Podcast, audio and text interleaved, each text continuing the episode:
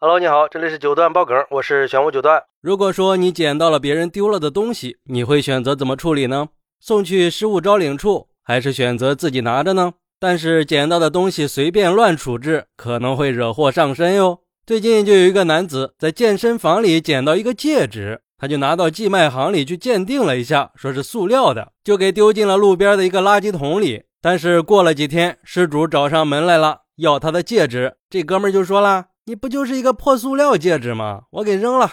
没想到人家失主拿出了购物发票和交易记录，证明他丢的是一个价值八千三百五十块钱的戒指呀。然后就让这哥们赔。但是这哥们觉得失主是因为自己的过错丢失了戒指，自己是不会承担任何责任的。这失主一听就来气了，把这哥们给告上了法庭。嘿，这乍一看这哥们好像确实有点冤，但是法院认为男子在捡到失主遗失的戒指以后。应该及时的返还，或者交给相关的部门进行妥善的保管。但是他却把戒指给扔了，造成了戒指丢失。综合失主向法庭提交的购物小票、交易记录和视频监控这些证据，法院认定这个戒指的价值是八千三百五十块钱。对失主主张的按照这个价格进行赔偿的诉求予以支持。对于这个事儿，网友们的看法就不太一致了。有网友就说了：“这失主丢掉的戒指到底是不是真的呢？”或许它就是塑料的，放在健身房里的是仿制的，真的还在家里，目的就是为了引诱别人去拿，过几天再来找，一般不会超过一个星期来找，时间长了监控录像就删了，这个也是一种新的诈骗手段吧？如果是这样的话，那这个捡东西的不就是百口莫辩，只能吃哑巴亏了吗？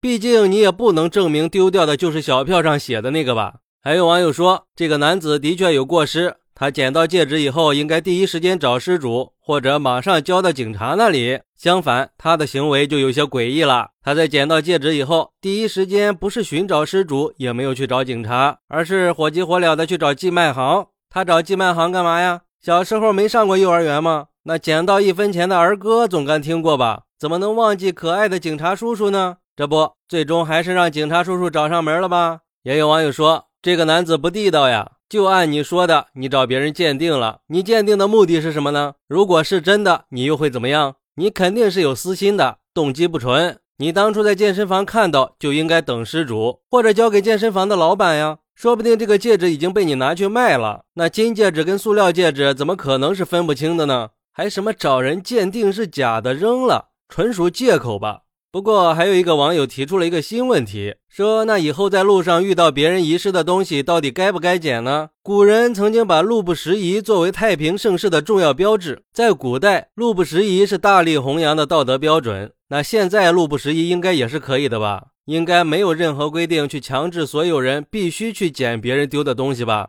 其实，在我看来，戒指究竟是不是塑料的，失主丢失的究竟是不是发票上的那个戒指，这些都已经不能被证实了。毕竟你拿不出证据，只能空口说戒指是塑料的，那根本就没有人信呀。万一就是你拿走不愿意还人家，那不管从道德上还是法律上，都应该赔偿了。如果确实这个男子拿出了鉴定证书，有理有据的话。那就会多一种可能了，或许这个丢失戒指的失主当初买到的戒指本身就是假的，又或者是他故意的，但这还是会证明这个男子居心不良啊。总之，这些都不能成为过错的借口。这哥们的贪婪酿下的苦酒，还是要让他自个儿品尝呀。虽然说你可以选择路不拾遗，但是也应该拾金不昧呀。毕竟从幼儿园开始，老师就已经教了我们，在马路边捡到一分钱，把它交到警察叔叔手里边。所以说，看到别人丢失的东西，把它捡起来了，就得好好保管，最好是交到警察那里，可不能据为己有啊！这也是给自己避免一些不必要的麻烦呀。好，那如果是你捡到了东西，你会怎么做呢？快来评论区分享一下吧，我在评论区等你，拜拜。